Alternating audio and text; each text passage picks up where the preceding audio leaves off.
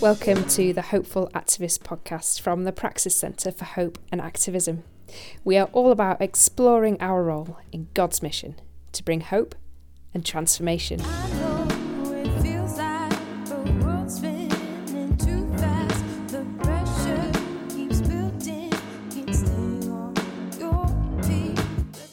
Hi, and welcome to the Hopeful Activist podcast with me, Abi Thomas, and my wonderful guest today, Sarah Small. Welcome to the podcast, Sarah. Hi, Abi. Thank you for having me. So, we're speaking from our respective homes. I'm in uh, Bradford, in a city, Bradford, and tell me about where you are in Manchester. I'm on a little estate in South Manchester called Merseybank, just um, just sort of nestled between the M60, uh, the River Mersey, and the main trunk road into Manchester. So we're um, yeah, a little little place in the middle of some suburbs. You're the head of the Eden Network in Manchester. Tell us a bit about Eden. Eden is a network of missionaries. We're part of the Message Trust, and we've been going for about 23 years, um, sending and supporting teams of um, Christians who want to live long term in some of our nation's toughest estates.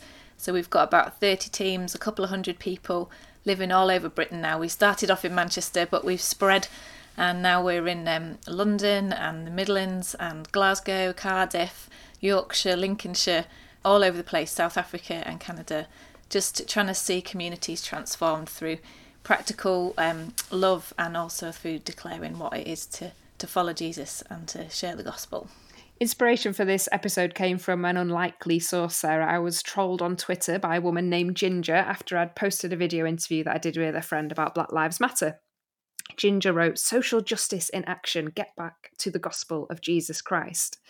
So, our question for today, Sarah, and it's nice and easy how do social action and evangelism fit with the gospel? It feels like such a challenging topic to approach. Yeah, it really does. And I think even trying to answer it and think it through for today, I've I've wavered at times because um, you know that there's a bunch of people out there going, but the gospel, the gospel, the gospel, preaching the gospel, that's the most important thing.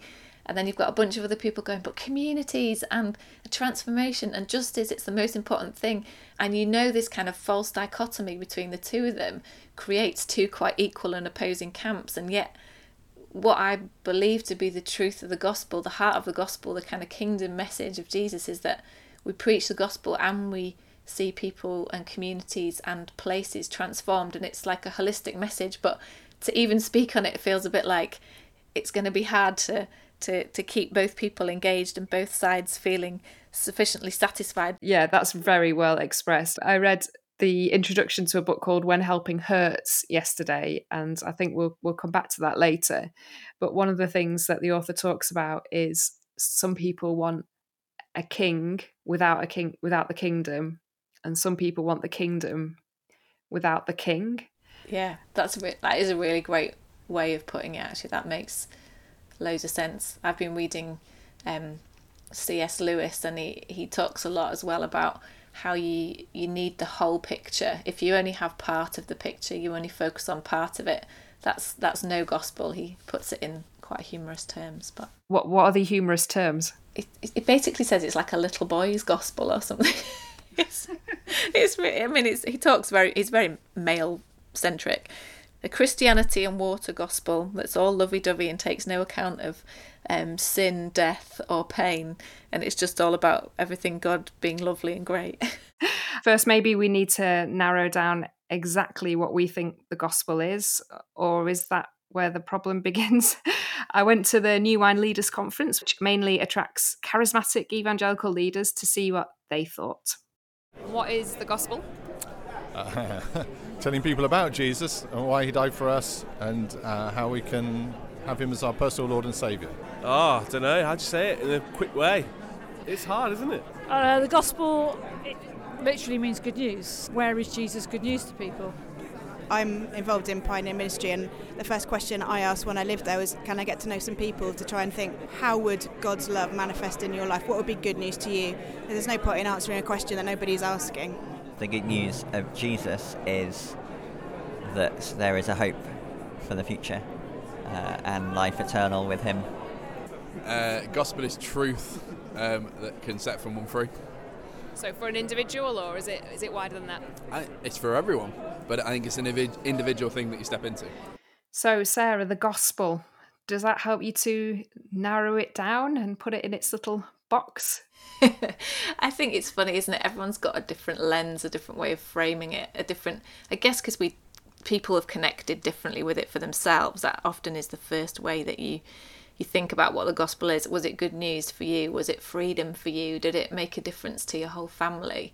Um, and it is it's broad, isn't it? It's not just one little thing. It, all those different people said different things focused on different areas possibly depending on their tradition or their personal story yeah and I was fortunate enough to meet krish kandiah and i think he sums it up in a way which i found really helpful so I think the gospel, uh, the good news of the kingdom, is most perfectly demonstrated in the life, death, and resurrection of Jesus. So I'm trying to introduce people to Christ in all his fullness. Uh, and that means um, everything, you know. So for, for a man like Zacchaeus, the good news, salvation has come to his house because having received mercy from God, he's passing that mercy on to other people. Uh, for someone like the woman at the well, um, the good news is that there's living water that, that can well up in her to give her eternal life. For someone like Nicodemus, the good news is that, that there's an opportunity for him to be born again into the, the new kingdom. So um, I think sometimes when we, we kind of push people, what is the gospel? We're after such a kind of bumper sticker, fridge magnet kind of approach. We can reduce it below what Jesus would reduce it to. Um, so the short answer is it took you know the gospel writers thousands of words to adequately express the gospel in Jesus and I want to introduce people not just to the the bare bones of the gospel but the fullness of it as manifest in the life death and resurrection of Jesus what do you think of that Sarah Oh, he's good, isn't he? I love Krish and the way that he thinks and speaks, and um, yeah, bringing it back to the way that Jesus saw what people needed, the way that he responded to them in their situation. I guess the way that he he understood people is um yeah is super helpful. So what's your starting point for the conversation about where the gospel leads us? Is it to evangelism or to social action or where? The more that i've thought about it the more i think evangelism often is that invitation moment is kind of that opening the door. A lot of what we do is about long term being rooted in community and and wanting to see people's whole lives and, and experiences change but knowing that that's not going to happen necessarily overnight. And and the more that you kind of go into a community the more you get to know people the more you realize that the injustices and the challenges and you think I can't not do anything about this.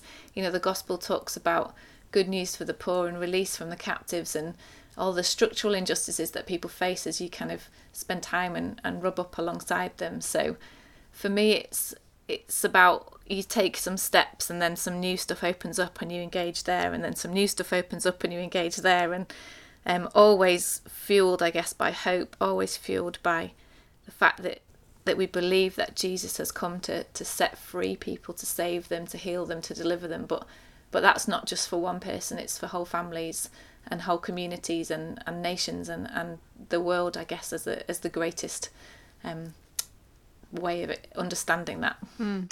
So I went to speak to Deirdre Brower Latz, who's principal of the Nazarene Theological College in Manchester. And that college has an amazing record of engaging with justice issues. And it's also a worshipping and teaching community. Deirdre has some reservations about evangelism. A sort of classic uh, evangelical view, I guess, of this, uh, of the gospel and, and mission would be to, to focus on relationship with Jesus and bringing people into that relationship. Where does that feature in your perspective? That's a really good question because I really value relationship with Jesus. So I don't want to undermine any of the sense that a relationship with Jesus as Lord changes and transforms lives, people, communities. I think where it becomes part of the question of mission is what's your agenda in relationship with others and how is Jesus revealed in that? And what does it mean to journey with Jesus. So I guess the classic evangelical move is to say you have to assent in a particular way at a particular time. Do you mean like the sort of sinner's prayer? Yeah, exactly. Moment. Here's the Roman road. Um, believe or don't believe. You know, and there have been catchphrases in the Manchester area and different organisations that say, you know, giving every young person a chance to say yes to Jesus, sort of a thing, as the motive for what you're doing. I don't land on that side of the fence to say, actually, this is transactional in any way. I think our relationship with God and God's mission and justice and justice practice and conversion, if you like, is about covenant relationships. So, relationships that are in existence that love regardless of the response. And so, the transactional elements of mission, I think, are problematic for the church. I think I give you food so that you convert, so that I can write my statistics out as having grown a church is a really appalling, quite dehumanizing approach. And I think the church is catching up with that by and large. Is that something that you've seen? Yeah, I have seen it. And I've seen it globally, not just in Britain. But I think the evangelical Gnosticism that says your soul is the only thing that matters dematerializes, disembodies people is a real problem for the church a lot of the time. And I want to be fair to people and say, I think a lot of very good hearted people have a theological perspective that says, if I don't tell this good news and create some form of assent, this person is going to be damned. It's like a widening of their theological perspective. And so, for me, one of the reasons I'm so interested in good theology is to say, actually, theology drives a lot of this accidentally. And so, what does it really mean to be good news? What does Jesus really do with people when he encounters them and they start to follow him? It looks a lot like abiding, remaining, coming and seeing, meals, connection, presence, laughter, weeping, burial, healing, raising to life. Like all of those things are the gospel picture of the Jesus that we know which is good news, which is not just say the right words and you're in. It's much bigger than that. So I think I'm packing all of that to say actually, um, for evangelicals, if we still even want to use that word, to be good news has to be wider than what we've traditionally understood it to be. Sarah, do you share those reservations that Deirdre has about evangelism? I mean, what, the way that the picture that she paints uh, is obviously fairly bleak, isn't it? About you know trying to feed someone in order to um, to get them to convert. That kind of very transactional thing that she talks about isn't doesn't sit right in terms of me or how I feel like we would want to approach things. Um, but I think that I think there's still something around the invitation. Like, do are we inviting people? Perhaps I wonder whether what we've we've done is we've divorced invitation and and that kind of saying yes to Jesus moment from following that up in life and then we've done all these kind of getting people over the line moments or um, sharing the gospel moments and and the assumption is that that'll all get followed up somewhere else but but really that's that's better followed up by the person giving the the invitation in the moment on a smaller scale um, but then sometimes it does work out when people, you know, you hear all these people who come to faith at big gigs, don't you? And um, and different things work for different people. So in terms of the heart motivation, like I, nobody wants to be that person who's who's providing a service or loving someone purely in order that they say yes to an invitation without any thought of what happens next.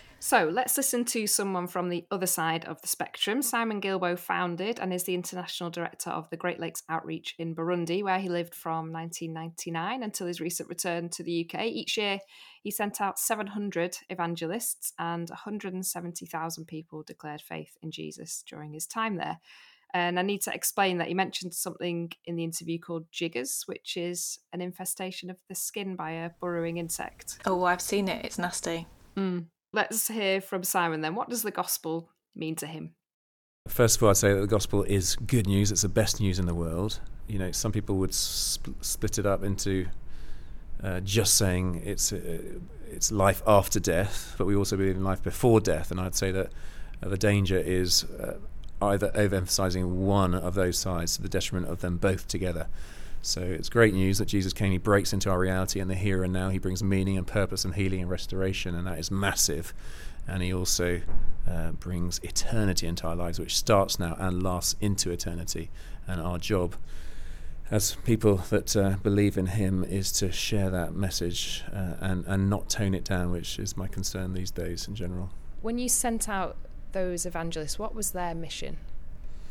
So, their mission in that context was to go out into communities and unashamedly proclaim the good news of the risen Lord Jesus and to demonstrate that as well in terms of uh, cleaning jiggers out of people whose feet had, you know, had these massive sores or to build them a house when the house had fallen down.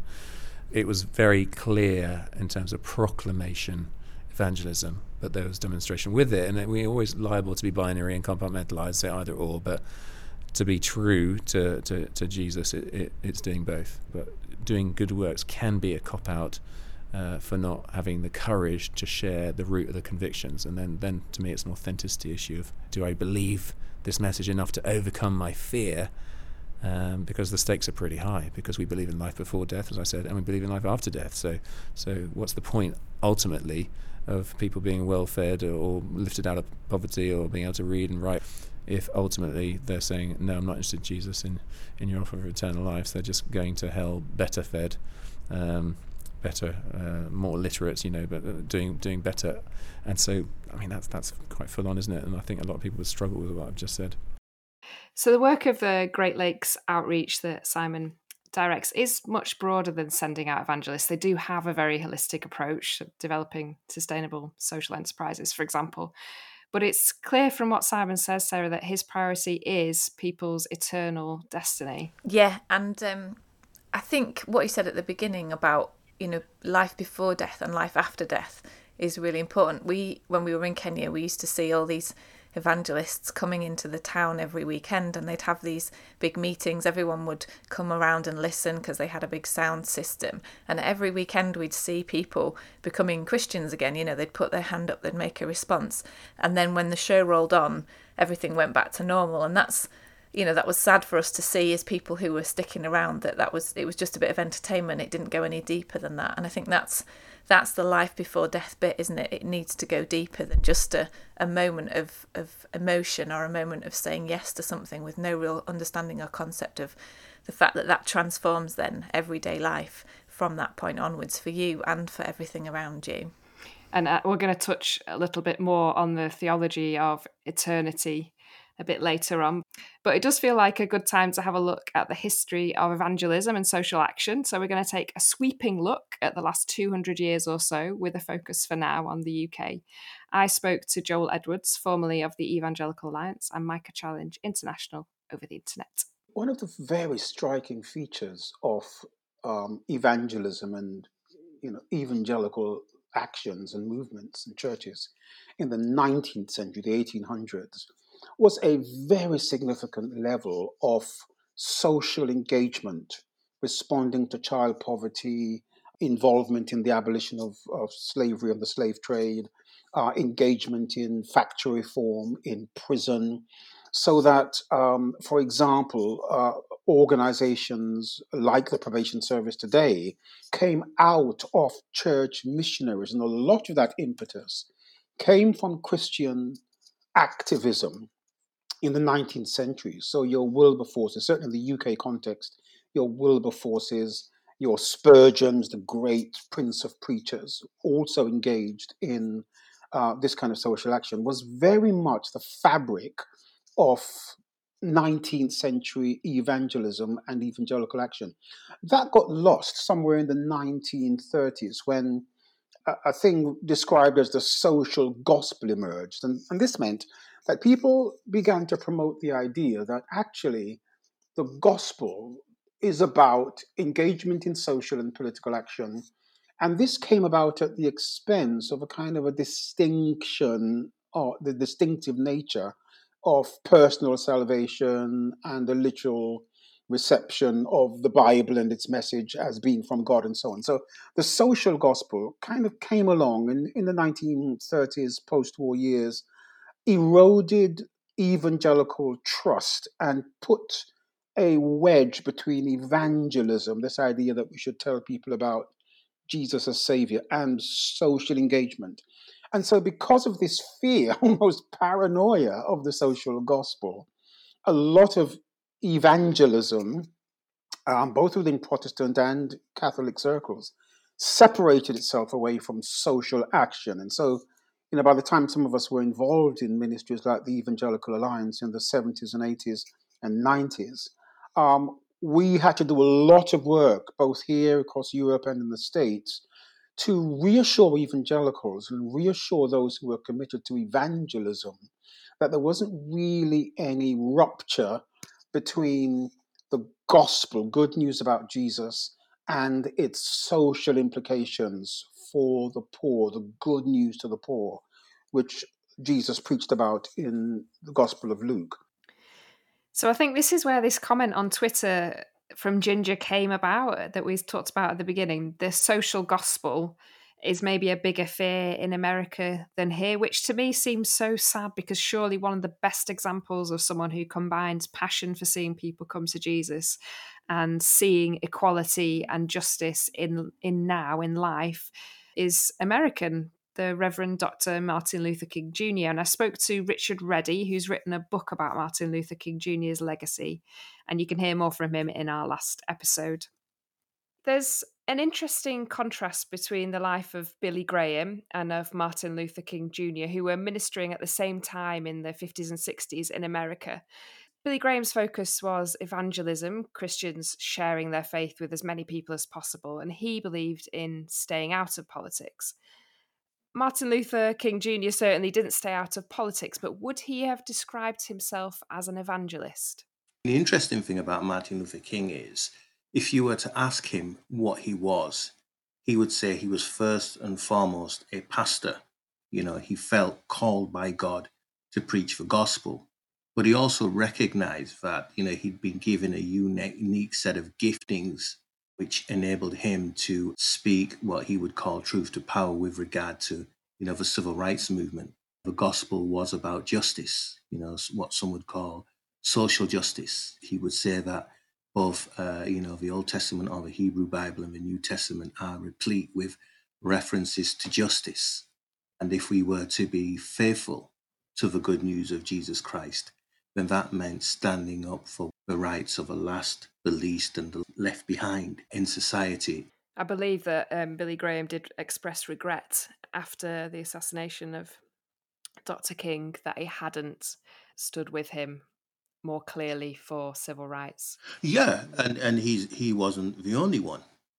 Did Martin Luther King speak about personal salvation? Uh, yes, he did. Yes, he did. King was first and foremost a a man of God, and he, it was about sort of ensuring that you were right with God. Mm. But you know, for him also, justice wasn't just about your relationship with God, but also your relationship with your na- neighbor. You know, within the African American tradition, and this goes back to the days of African enslavement and the birth of the, of the church. Issues to do with freedom, justice had always been there you know, what King did was to sort of build on that particular tradition. So at the same time, Martin Luther King Jr. was leading the civil rights movement in America, North America. The liberation theology movement was beginning in Catholicism, particularly in South America. And liberation theology advocates preferential treatment for people in poverty and political liberation for the oppressed. Oscar Romero was a famous Catholic priest who inspired many people to investigate liberation theology, although he himself apparently didn't support it. He simply saw that the preferential treatment of people in poverty was fundamental to Catholic teaching. Romero once said, A church that doesn't provoke any crises a gospel that doesn't unsettle, a word of God that doesn't get under anyone's skin, a word of God that doesn't touch the real sin of the society in which it's being proclaimed. What gospel is that?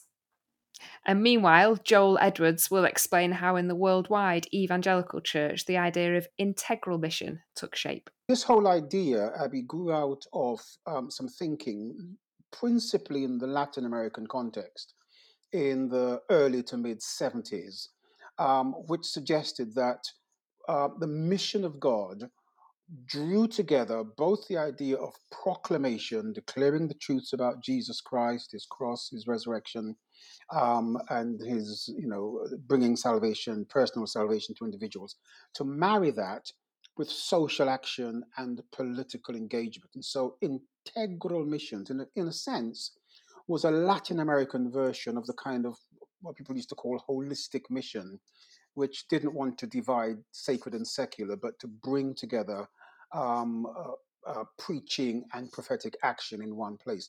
And this was very influential, um, particularly in the mid 70s in a conference called the Lausanne Conference in 1975, when perhaps for the first time evangelicals came together from around the world to try and recover a sense of social consciousness which had been lost. And so integral missions has been a kind of an evangelical implant since the early 70s and still quite vibrant in Latin America. Still, the language is still well used by some Christian organizations. Tearfund, I think, would be a principal example. Most recently, we have theologians like N.T. Wright reminding us that the gospel is about restoration and renewal of all things, that we look forward to the renewed creation of Revelation 21 rather than going to heaven when we die. He's written, for example, that Jesus' resurrection is the beginning of God's new project, not to snatch people away from earth to heaven, but to colonize earth with the life of heaven. That, after all, is what the Lord's Prayer, Your kingdom come on earth as in heaven, is all about. So, Sarah, do you feel the balance is right now between a focus on life on earth and on eternity? Or maybe I'm making a false distinction there if we go with NT Wright that this is a continuity?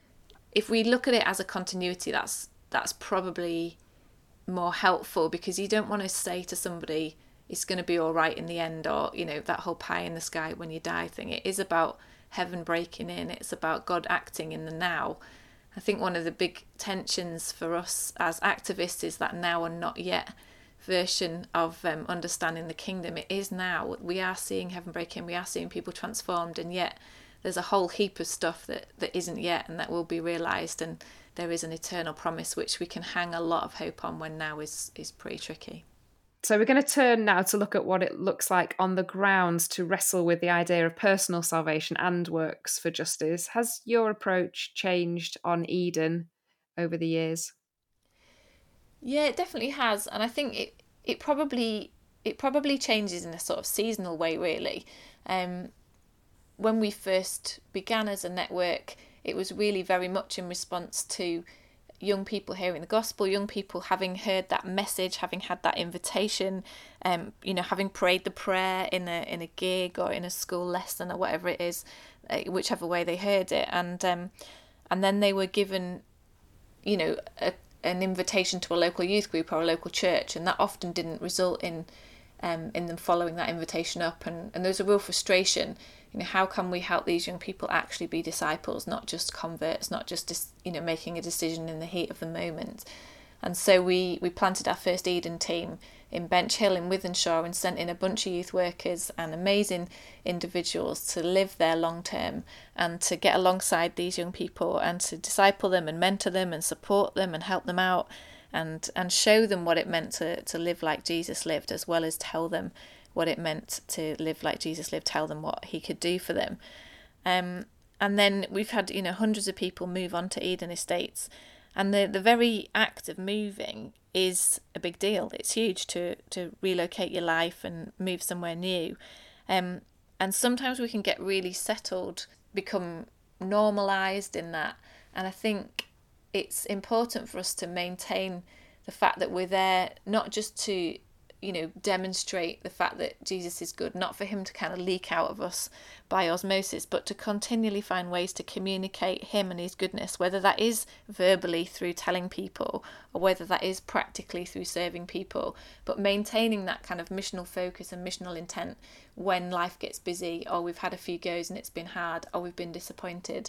I think one of the big challenges for us as long term missionaries is to continue to find new and creative and innovative ways to see God's kingdom come in communities. And and one of the blessings I think of being somewhere long term is that you do go through seasons, you do go through um, tough times with people and great times with people and tough times and great times bring different opportunities for for seeing God working and seeing his kingdom come so it is um, a bit proactive at times. You know, we've got to kind of make some decisions and plan some stuff and, and, and have a go, but also it's a bit reactive at times. This has happened. How can we help people in this season? How can we offer hope? You know, coronavirus being one of the, the main examples of how do we react to this in our communities? How do we help people um, have hope, have resilience, stay sane in this crazy season that we're in at the moment? Well, that seems like a really good point to hear from Amy and Ben Woodfield, who used to run an Eden team in Manchester. I think you know them, Sarah. I do. They're a fantastic couple.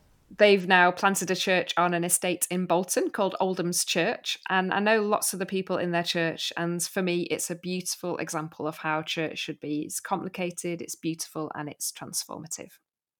So for me, mission is about the Great Commission. And so going into a place, making disciples, baptizing them and teaching them to obey everything Jesus commanded. So that's about creating a community that is um, learning what it means to follow Jesus in that place. And, and therefore, what that means in someone's life when they choose to follow Jesus. Do you see community transformation as part of what you're about? Yeah, we do. But I think for us, it starts with becoming a disciple of Christ and then to see what happens when someone's life is centered around that. As a result of people coming into a relationship with Jesus and being discipled in the way that Jesus wants, well, all of us as a church community to live, naturally they've become more outward looking, serving others within the community. One thing that we do is something called Celebrate Recovery. Jenny has been interviewed on the podcast before. She's very excellent and she's talked about her life from becoming alcoholic and then Jesus completely changing her life. But her and two other members of our church who were in addiction in various ways before, they now run our recovery program alongside Ben. And Celebrate Recovery is a 12 step Christian recovery program. So it's based on the Bible different members of the community have accessed that because there is a lot of addiction within our community and people don't see a way out. But because they see local people whose lives have been completely changed by Jesus, they want to access it and they feel like they're going to be welcomed and loved because it's people that they've known for years in Celebrate Recovery, the primary thing we're interested in is people finding recovery. So we say to people, we're a faith group, but if you've got no faith, then you're very welcome here. What we're interested in is you finding wholeness and recovery from your addiction, whatever that might be. Mm-hmm. And I think sometimes people who are passionate about social transformation or justice issues can feel anxious about bringing Jesus and people being transformed by Jesus into the equation mm. because they don't want people to feel under any pressure. Mm. What would you say to that?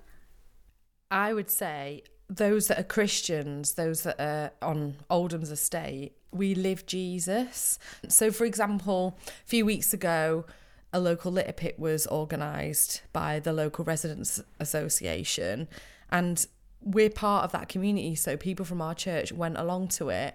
There wasn't a kind of a pressure, oh, we need to be telling them about Jesus because they are living examples of Jesus because their heart is to just live out who Jesus is in the way that they act and, you know, speak to others and demonstrate his love. We can do that because we know there's other places in our church life where people can come and hear about Jesus. And so for us, we've made discipleship a really important thing.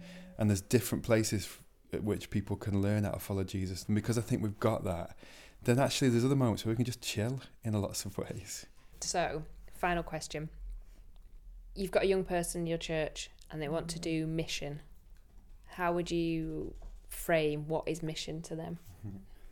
So uh, we- we've got a 12 year old girl, and you know she's she's a Christian and she's learning what it means to follow Jesus. And I think the way we're t- teaching what mission is is all the stuff we've already said, but the, there is for us there is a particular bias in the God we serve towards you know the last and the least and the lost. So we'd be wanting to say, how are you going to express that in the way you live your life? Um, there's there's a phrase that I just heard this week that Jesus just finds places where that's happening irresistible. He, he, where whether it's our church, little church family that meets on a Sunday that's fragile, that's messy, that's chaotic, he finds it irresistible. And so we're trying to teach Neve what that means in her life. What what is it that brings the transformation? God by His Holy Spirit through Jesus Christ. um, and when Christians take seriously that great commission and partner with Him, as the Bible talks about. And I know for me, the times that I've doubted my faith and thought, is this all really real? I look around at my church family and see how Jesus has radically, radically transformed people's lives, and I can't doubt that He's real and He's there. So, what do you think about that approach, Sarah? Oh, it's so good. They're so um, so authentic those guys, and I think everything they've just said makes total sense. Like when you when you read the Gospels, when you when you see who Jesus made a beeline for, who he made a special effort to reach, it is always those people on the margins. So for me, that really resonates, and and I just I love it. I love what they're doing up in Bolton. But evangelism and uh, telling people about Jesus, asking them to choose a personal relationship with Him, when the people who are offering that relationship, especially as we're talking about people moving into an area, often people who have more privilege than the people that they're going to be living among, it's it's fraught with difficulty, isn't it? Yeah, it really it really can be, and I think there's always wisdom involved, and you know we're not in the business of manipulation, we're not in the business of control, we're in the business of of grace, we're in the business of compassion, and I think um, we have to check our attitudes. A lot of our new team leaders and team members, I spend time chatting with them and just saying, you know, you are not the savior. God is working in this place with or without you, and it's up to you to to join in with what He's doing. But that takes a lot of listening and looking and learning before you jump in with both feet and your big mouth. Because I think a lot of people, when they're kind of released into mission, are like, "I'm here now. Uh, everything can change, and God's going to do some stuff with me." And um, we do need to really humble ourselves. I think as as people who are missional in communities that are vulnerable, because if we go with that attitude, that heart attitude, and that kind of outward attitude as well, then then that's going to bring fairly swift rejection.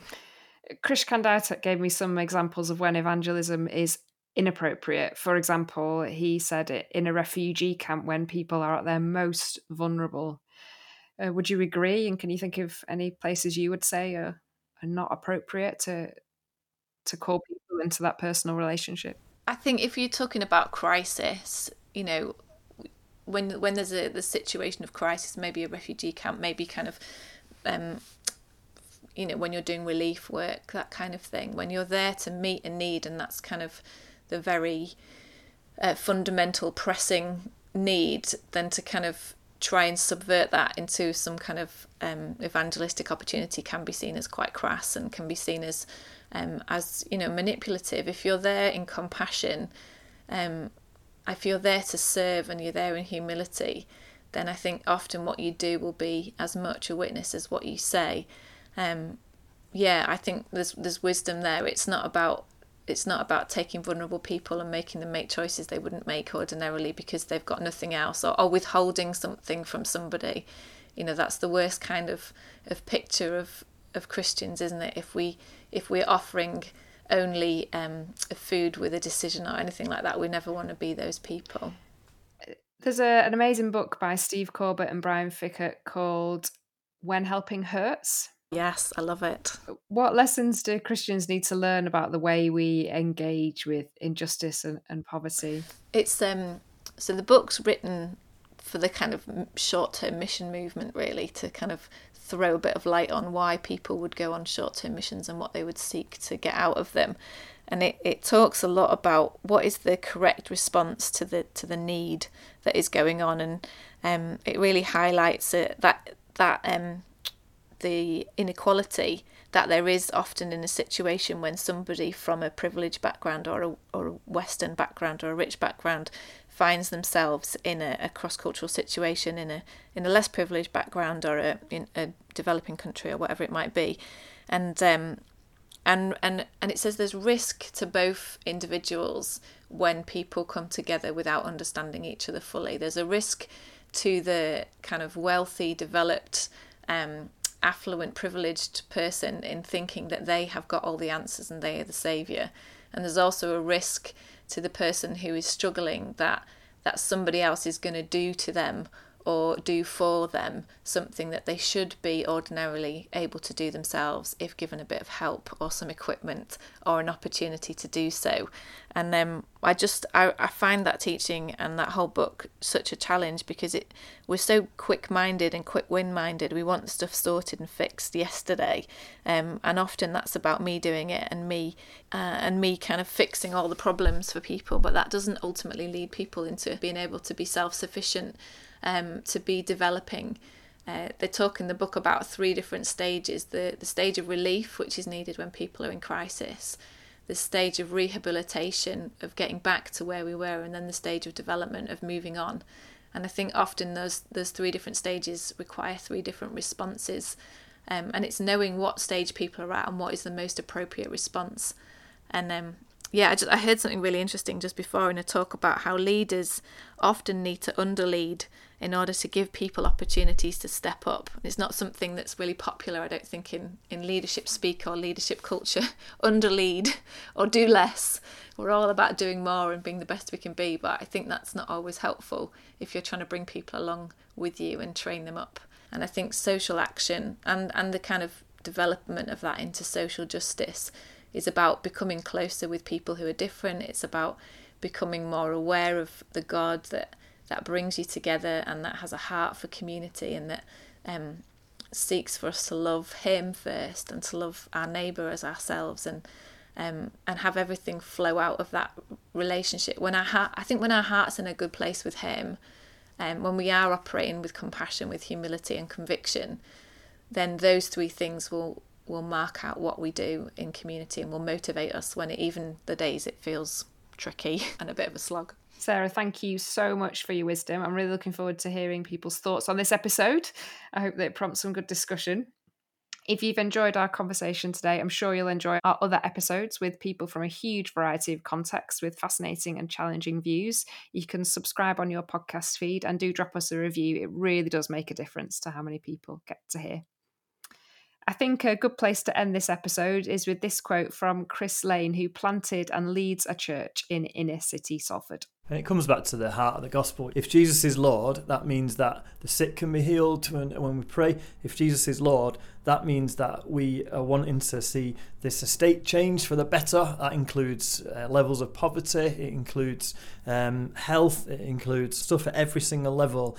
If Jesus is Lord, then things need to start to improve in people's mm. lives and, and and if he's making everything new then what, what we're doing is anticipating what is going to happen in the future and looking back to what the resurrection of Jesus and praying for those things to come into our present day